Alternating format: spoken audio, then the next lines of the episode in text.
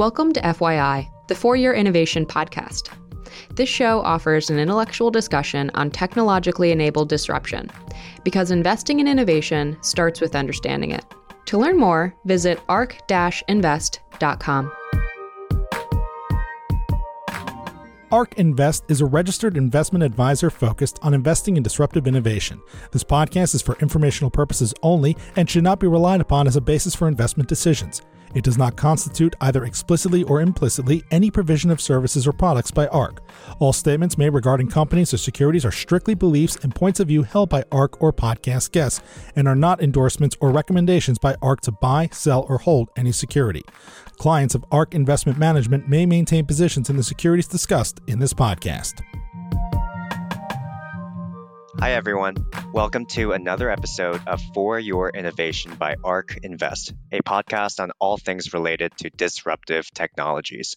I'm Andrew Kim, Research Associate covering consumer internet and fintech, and I'm joined by Nick Grous, Associate Portfolio Manager, and Angie Dalton, Advisor and Theme Developer for ARK, as well as CEO and founder of Signum Growth Capital.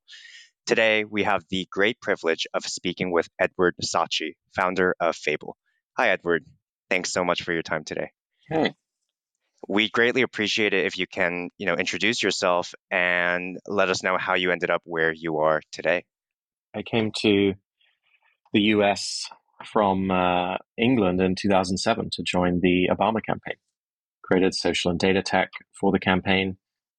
And then after we won, turned that into a startup um, and started working with different campaigns, administration, nonprofits, Kaiser Permanente, the National Health Service, all around visualizing big data for people in an org so that they could be more competitive and accountable.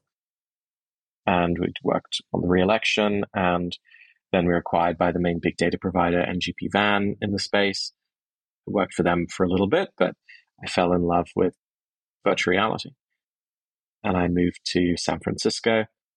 Found two friends from Pixar, uh, a shorts director and a, um, a technical lead, and we created Story Studio, which was then acquired into Oculus and became Oculus Story Studio, a $70 million project to make virtual reality experiences and tools, including Quill, the painting animation platform. We won two Primetime Emmys for the experiences we created and the Peabody. And our last piece was a Neil Gaiman adaptation starring a character called Lucy, who thought that you were her imaginary friend. So she'd talk to you, guys would do things together. And I noticed that people were having, you know, real considerable conversations with this character, even though she couldn't really respond to you in any way. And I started to really think about, you know, what does it really mean to bring a character to life? And, you know, what if we took that to the limit of AGI? where it's a true being that exists beyond you and has its own independent life. So spun out to create Fable, whose goal is AGI, a truly intelligent person, and started to build the virtual beings community around that. So bringing together folks from Epic, CTO Kim Libreri, and Lukasz Kaiser, who wrote the One Model to Learn Them All paper, as well as folks from Pixar, to try to create a community around AI people. 2018 to 2020, we focused on single agent chatbots, so your one on one chatting. And we unfortunately found that this is very boring. It's not much fun talking to an AI. There's very platitudinous, a lot of small talk. They don't have any real life. And so we felt very panicked of like, will we bet the whole company on this? What the hell are we going to do? And we started to come up with the idea that these AIs you know, should be like us in that they exist within a context of family, friends, enemies, rivals, lovers, all the rest. And so we created the simulation. So this is an AI world only for AIs where they can live and grow and have ongoing lives. And more recently, we, we had quite a lot of attention for releasing a research paper on something that we've built for the simulation, which is called uh, Showrunner and the Show One model. And that's all around infinite story. And the reason it got a fair amount of attention is because it'll it, we we use South Park as an example, and it allowed you to just through a text prompt of a sentence or two generate scenes or episodes of South Park based on your plot. You also could take a photo of yourself, upload it, and speak for a few minutes and be a character. So, you know, I created an episode of myself, sort of a, a joke version of Fatal Attraction, where I'm sort of, you know, stalking Cartman.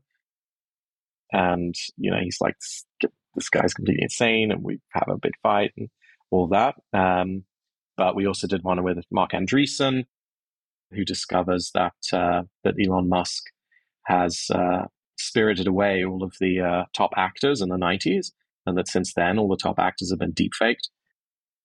So, you know, basically any idea you had, you could turn it into an episode. And I think that captures the imagination around generative TV. That we'll come home and we'll say, I want this. I want a new episode of the show that already finished, or I want to put myself in an episode, or I want to create a new show and it's going to mix together these elements. And this is the original thread of it. So I think that was very exciting to people. It was certainly very exciting for us to see that it really captured our imagination as you as you said. So I'm curious what goes on behind the scenes. Maybe you can explain this to us in more layman's terms, but you have these AI agents running around, you're prompting them. How exactly is that working? I think most people are familiar with NPC characters in video games and they get this concept that you can have characters that have a bit of context to them they have a storyline but obviously that's all pre-built in. Your what you're doing it sounds like it's much more advanced it's more generative so would love just a little overview of exactly how all of this is working within the show one and and showrunner agents as well. Yeah so what we've seen so far in at the intersection of ai and games is essentially, you know, dumping an LLM into each character. You know, here's this little backstory, and it's basically the same as a single agent chatbot. It's just lots of single agent chatbots. And that has the same problem, which is very boring.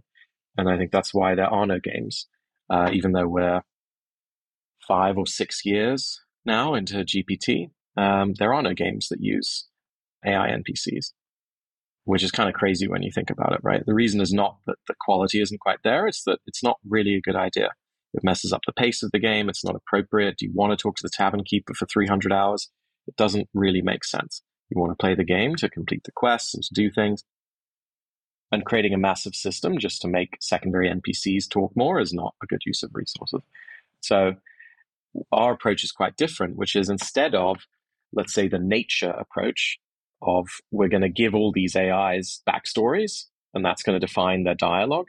We're more on the nurture approach of yes, these AIs are going to have, you know, backstories, but really their personality and all the rest is going to be shaped through experience and what they're doing. And their backstory is something that they will generate through their actions, just like us. So that's how we think of the simulation is that it's more about behavior and less about a written prompt for an individual's personality. The show one model is a little different, which is literally a model to generate TV shows um, of what's going on in the simulation plus what uh, a user wants. So that is text to scene or episode. The stuff in the simulation is operating off a different model called Gaia, which is more around behavior of AIs. So for Gaia, think a little bit about Westworld, right? Where where Anthony Hopkins is interrogating the AIs, saying, "Why did you do that? You know, you you you were speaking to this guest, but the way you responded was very outside of your character. Explain that." So players will be able to interrogate the AIs on their decision making and rate them on their on the appropriateness of their behavior, and continuously train a model around appropriateness of behavior in, in simulations. So, you know, we're we're we're targeting two models on modalities that people aren't really focused on. One is behavior, and the other is uh, infinite story. Whereas people seem to be much more on what we would think of as quite granular things like generating three second clips or of videos or dumping LLMs into into NPCs. I don't think I don't know that either of those are the right the right way to approach it. I think uh, in the paper that Fable published, you showed this giant uh, value chain, right? That kind of describes what's happening from the simulation to the end uh, TV scenes, right? Output. Um, could we just dive a little bit deeper into like what's exactly happening after you sample certain events within the simulation how does it actually end up as you know a cohesive show yeah so there there was some confusion about this so it's not recording it's you know think about think about an episode of friends right the conceit is that it might represent what happened in a week of the friend's life but it's not recording 168 hours of all the characters walking around and then editing it down. And I did see that some people misinterpreted that. What we've created is is not that.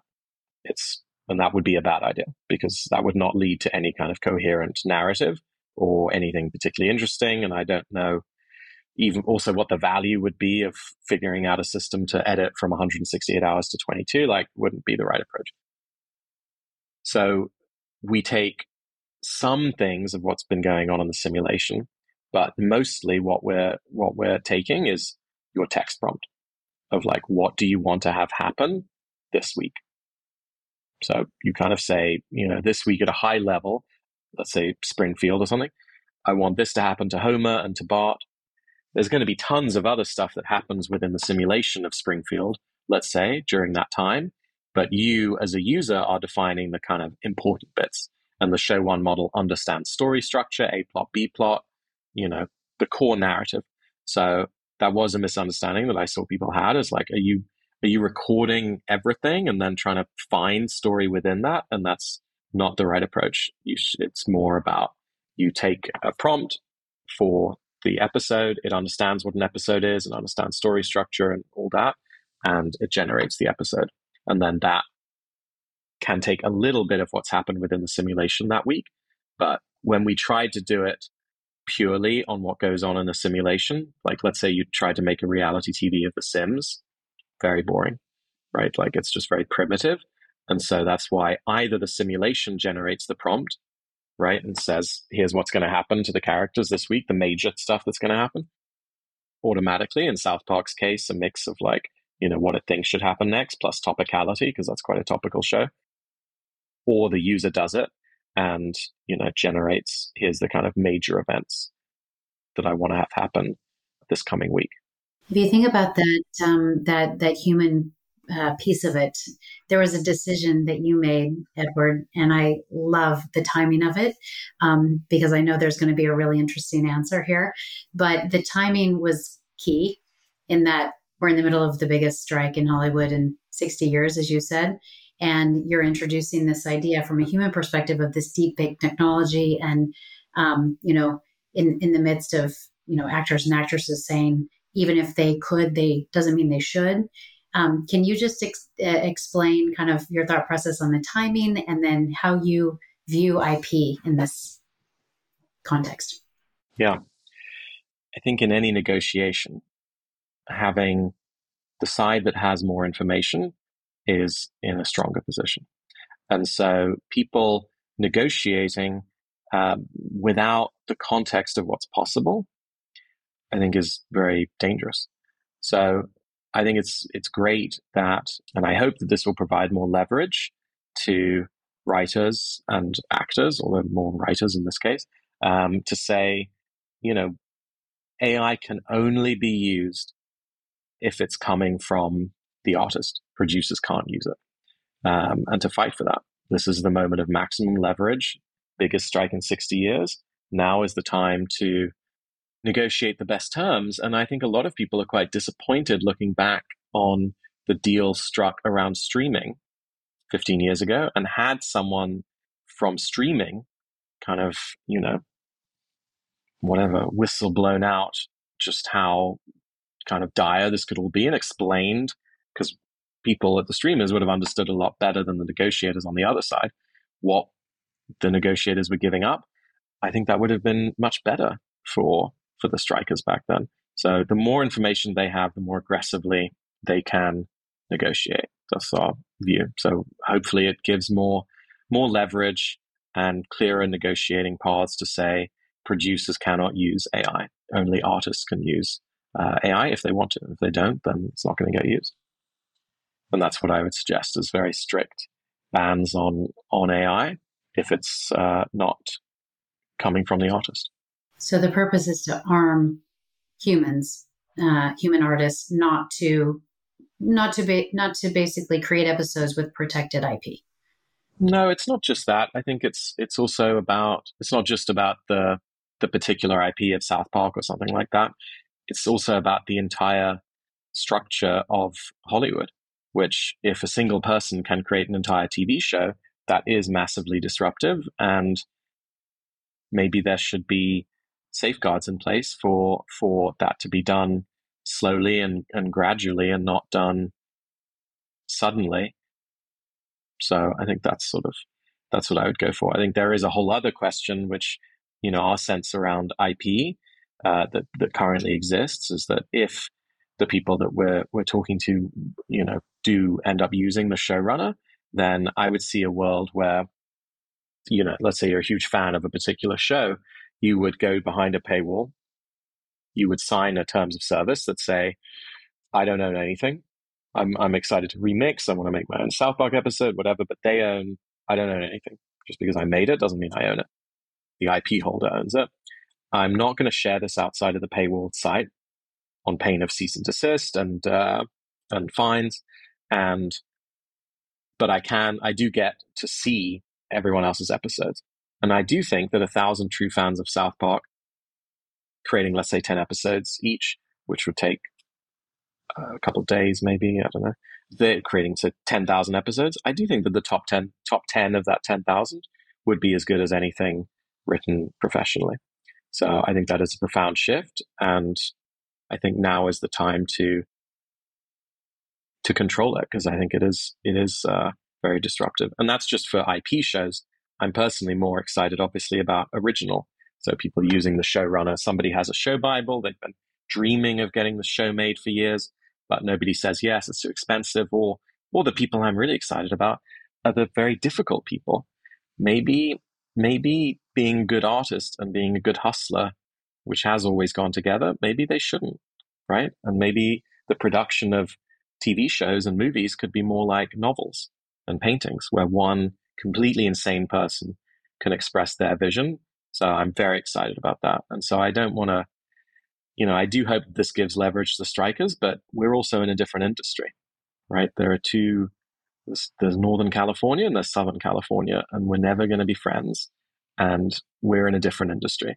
But, you know, that, that particular industry, I think should, that I love and, and admire, but I'm more in the tech industry. I think they should be as aggressive as possible because any producer will just think, oh God, we could get rid of everyone. Now, great, because they're, you know, the enemy. So we should, we should limit them as much as possible. But I, it is not, that's not our industry.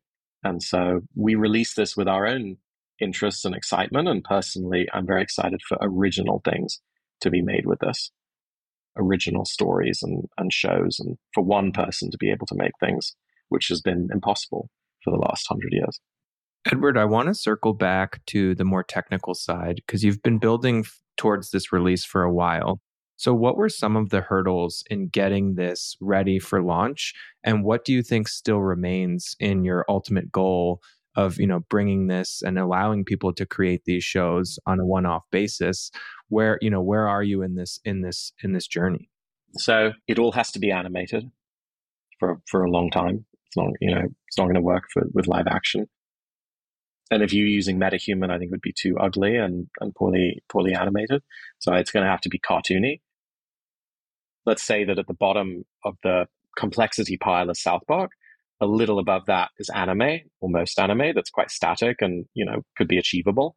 Um, above that would be something like The Simpsons, King of the Hill, Futurama, and then all the way at the top would be something like Arcane, which is a beautiful 2D Netflix show.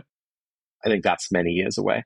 But I do think in the next, over the next kind of six to 12 months, we can go from South Park to an anime level of animation, whether it's anime or not, whether it's just that level of staticness, and up to Futurama and King of the Hill and the others.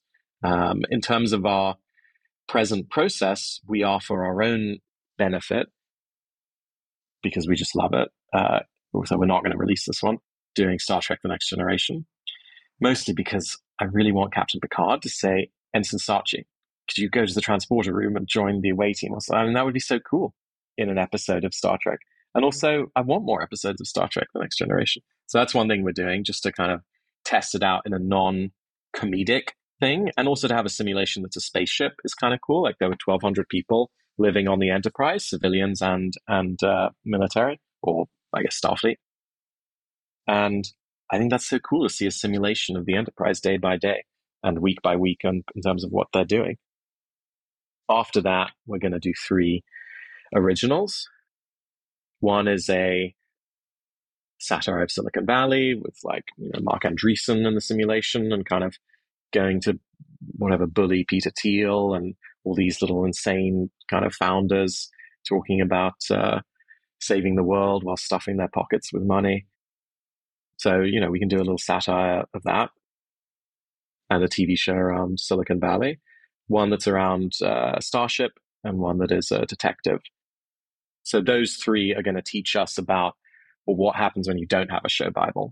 How do you train it when you don't already have something that exists and what information is necessary and what information is not necessary? Probably something like a kind of uh, pilot episode plus a sense, an introduction of all the characters plus a pilot episode not meaning visuals i just mean written out plus like a rough kind of formula of what's supposed to happen each you know in each episode works works with formulaic shows, right? Or like reset shows, episodic, right? Not not these shows that are like 10 pieces of a movie, like a 10 hour movie, which a lot of shows have now become. This is more like episodic content. It's more suited to that. So yeah, that's the next that's the the next path is one more instead of a comic, something dramatic, and then three originals. And that'll teach us a little bit about uh, about you know how to how to get original shows made and start working with creators to make uh, their own generative TV and their own simulations. I'm assuming uh, you kind of tested out multiple large language models and you know text to image models in building the showrunner system. Uh, could you discuss like how modular is it today? Like, can anyone plug and play these different LLMs and diffusion models, or do you feel it's quite specific to whatever architecture you or what, whatever uh, third party models you're using today? Well, we're looking at, at Llama. Uh, we were we already used Stable Diffusion for the the fine tuned model of South Park, so that my photo could turn into me in South Park. Or basically, if there if there are characters or or sets that don't exist in an episode, but it's in the script that's been generated, it quickly can then generate those characters and stuff. But yeah, I think I suspect, if this is what you're asking, I suspect that, that the particular advantage of each foundation model will reduce over time and that open source will will kind of keep up or even surpass. And so then then the maybe the age of the applied AI company will become more important and the age of the foundation model companies will become less important because what they've done is essentially commoditized and open sourced. But we'll have to see. I say, you know, SDXL, I think shows that you can have better than Midjourney with uh, with open source, which is a, a new uh, a new release from stable from Stability AI. So I think it's I think it's a battle. It's a very exciting battle. And on the language model side, please correct me if I'm wrong, but I think from the paper it stated that you largely depended on like the GPT-4 base model since it already knows a lot about South Park to begin with. Maybe can you talk about how you envision IP holders fine tuning on top of models going forward uh, through the showrunner system, uh, what that would look like, and what challenges remain? Yeah, I mean, we sort of think of it as a, a sort of dramatic fingerprint. So obviously, you have to figure out what are the core values of this IP. You know, what is the structure?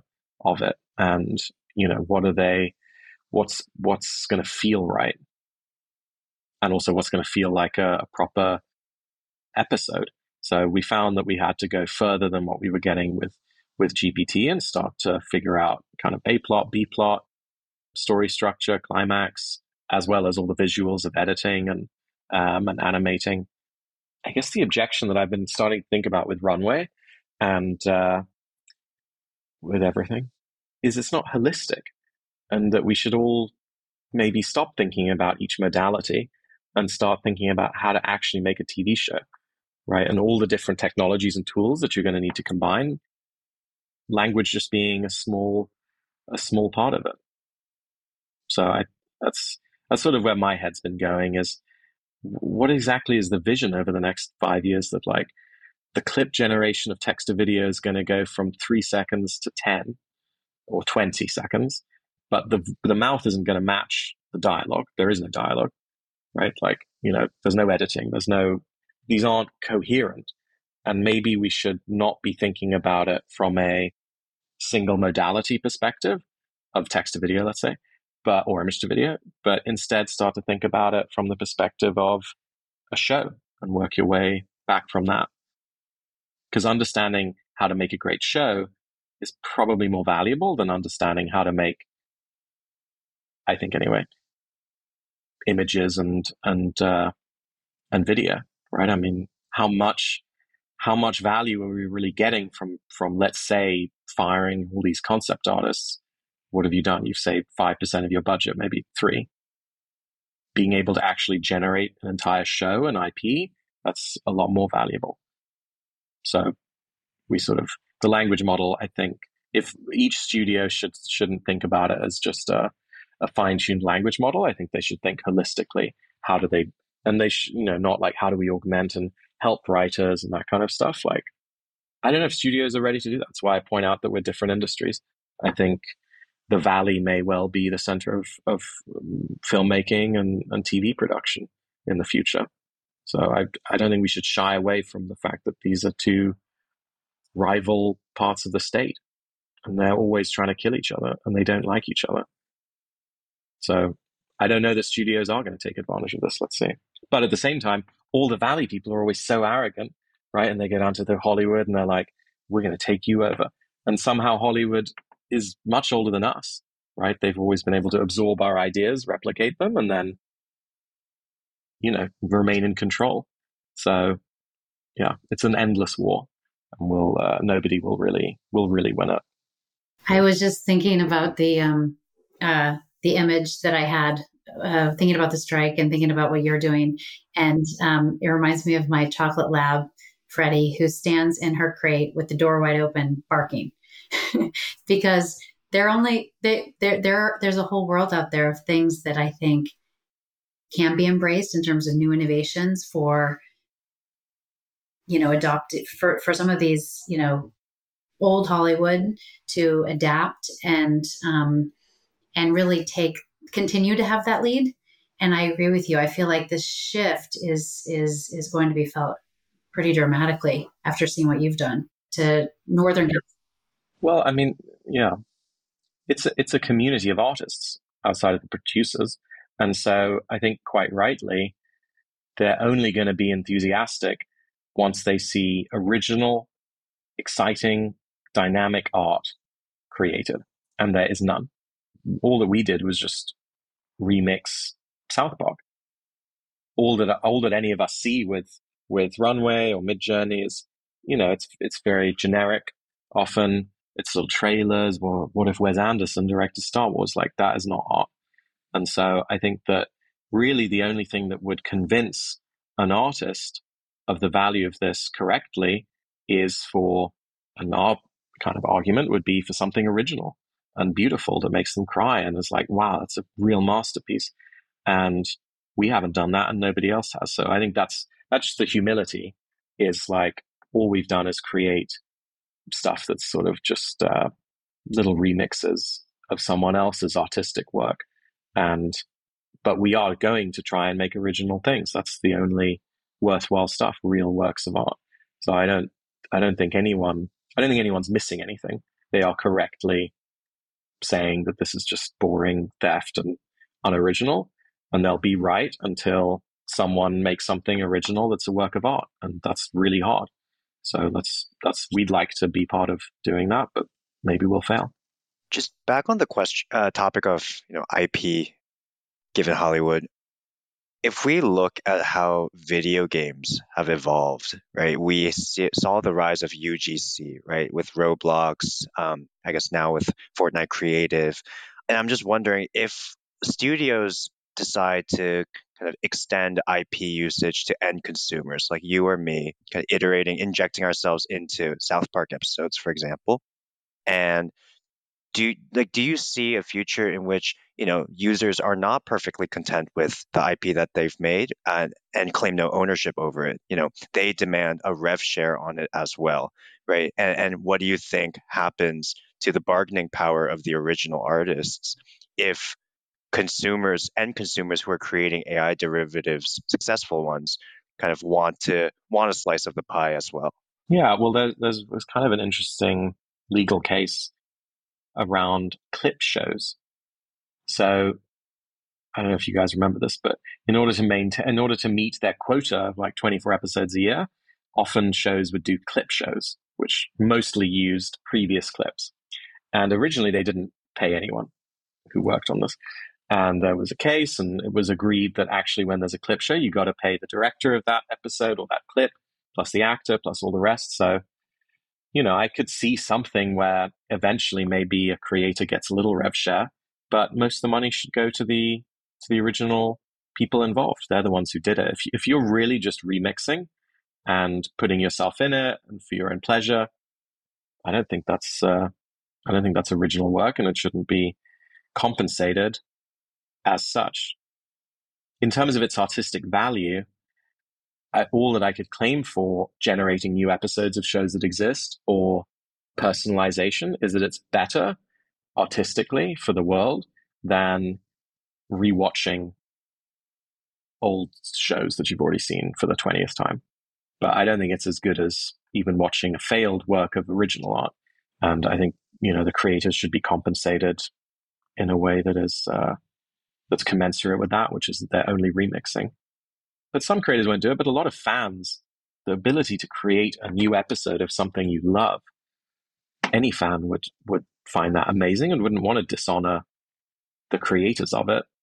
I don't think, but they could become famous, right? They could, uh, the best creator. I'm going to stop creating unless you IP holder hire me to do it, or I learned how to do it and I got famous and attention from that. Now I'm going to create my original show. Like many YouTubers. Bo Burnham went from being a, a YouTuber to directing Eighth Grade, which is a terrific movie from 2015. Like, you know, these are these are well understood trajectories where you start off just doing stuff for free to show out to build up your reputation so that then you can create an original work of art.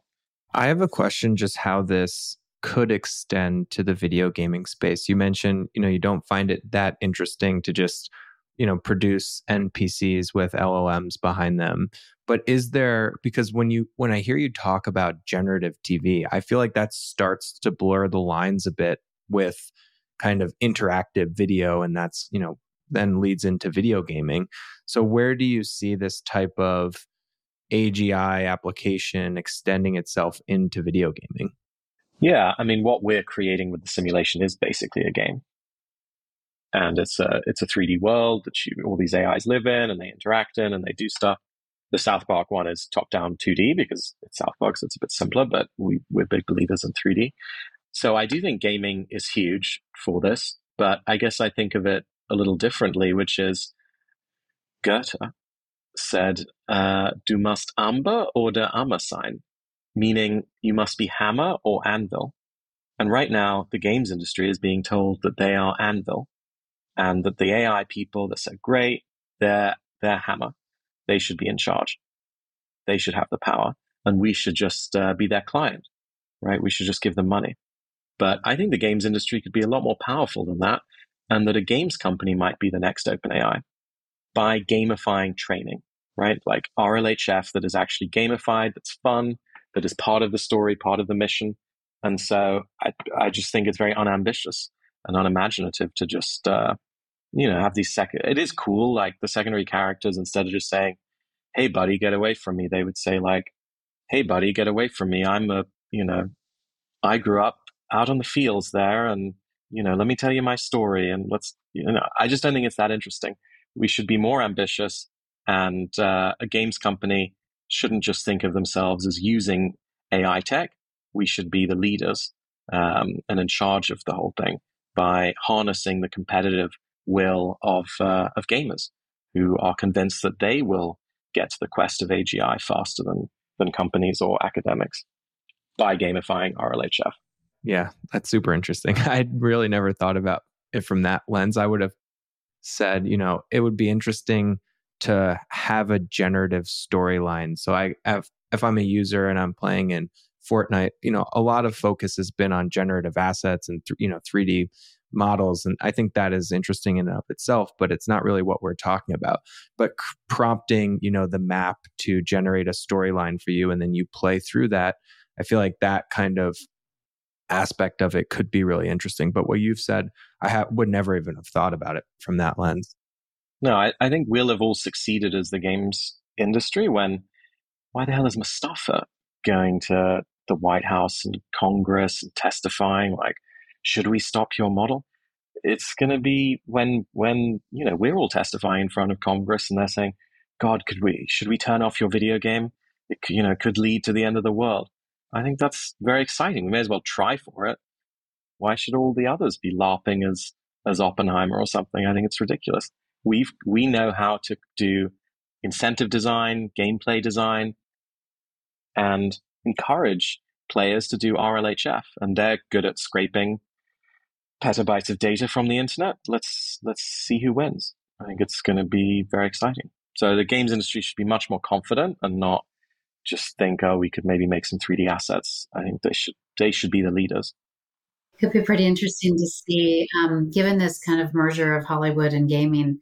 Um, you just made me think of another thing, which is some of these smaller studios might actually get supercharged by a game company who comes in and says, "Hey, you don't have any games expertise. Um, all the big guys do. We're, we have the games expertise. You have the creation expertise. Let's get together." Totally. That's probably why it's okay to live in Northern California because there's not as much loyalty to another industry and city. You know, it would be cooler if this stuff was all decentralized and disrupted um, because maybe it isn't so good that it takes a committee of people to make a movie and 30 writers. And, you know, that used to be an insult that your movie had all these writers. It's not necessarily better to have more writers on a script. So, what's it going to be like when a smaller number of people who are much weirder and aren't as good at raising money and making friends? What happens? What's in their minds? I want to see their vision and for gaming and for the rest. And so, much smaller studios making really weird and interesting stuff. I think that that could be fun.